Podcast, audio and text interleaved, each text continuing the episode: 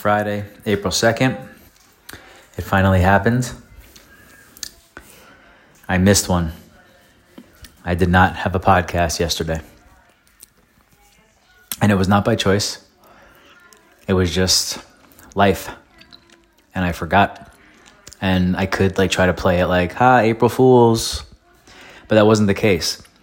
And the weird thing is, the really fucking weird thing is like I had a moment yesterday, probably the evening, maybe when we were like on our way to dinner. I don't remember exactly when, but I had a moment where I like said to myself in my head, "I'm gonna forget tonight." Like I said, this is going to be the like, I said this is going to be the first miss.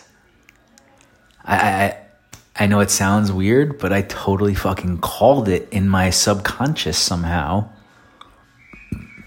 and then transferred that to my conscious and maybe that talked myself into forgetting it. But we did go out to dinner last night. We were at a different hotel. Drove home in the dark. I don't remember like exactly what time we got home it wasn't too late. I don't know. It just didn't happen. And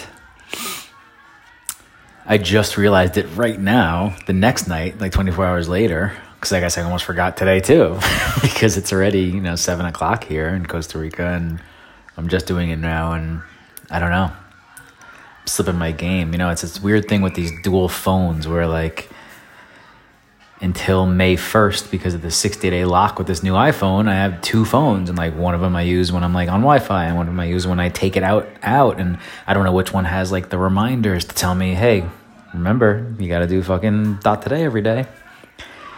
And I didn't even just get one of those. I just was sitting here in the room eating dinner. We've got room service tonight and doing movie night, Karate Kid. I'll probably talk about that tomorrow. Um, I just remembered, I was like, holy shit, I didn't do it yesterday. And I'm sorry to all 25 million of you. I'm very sorry.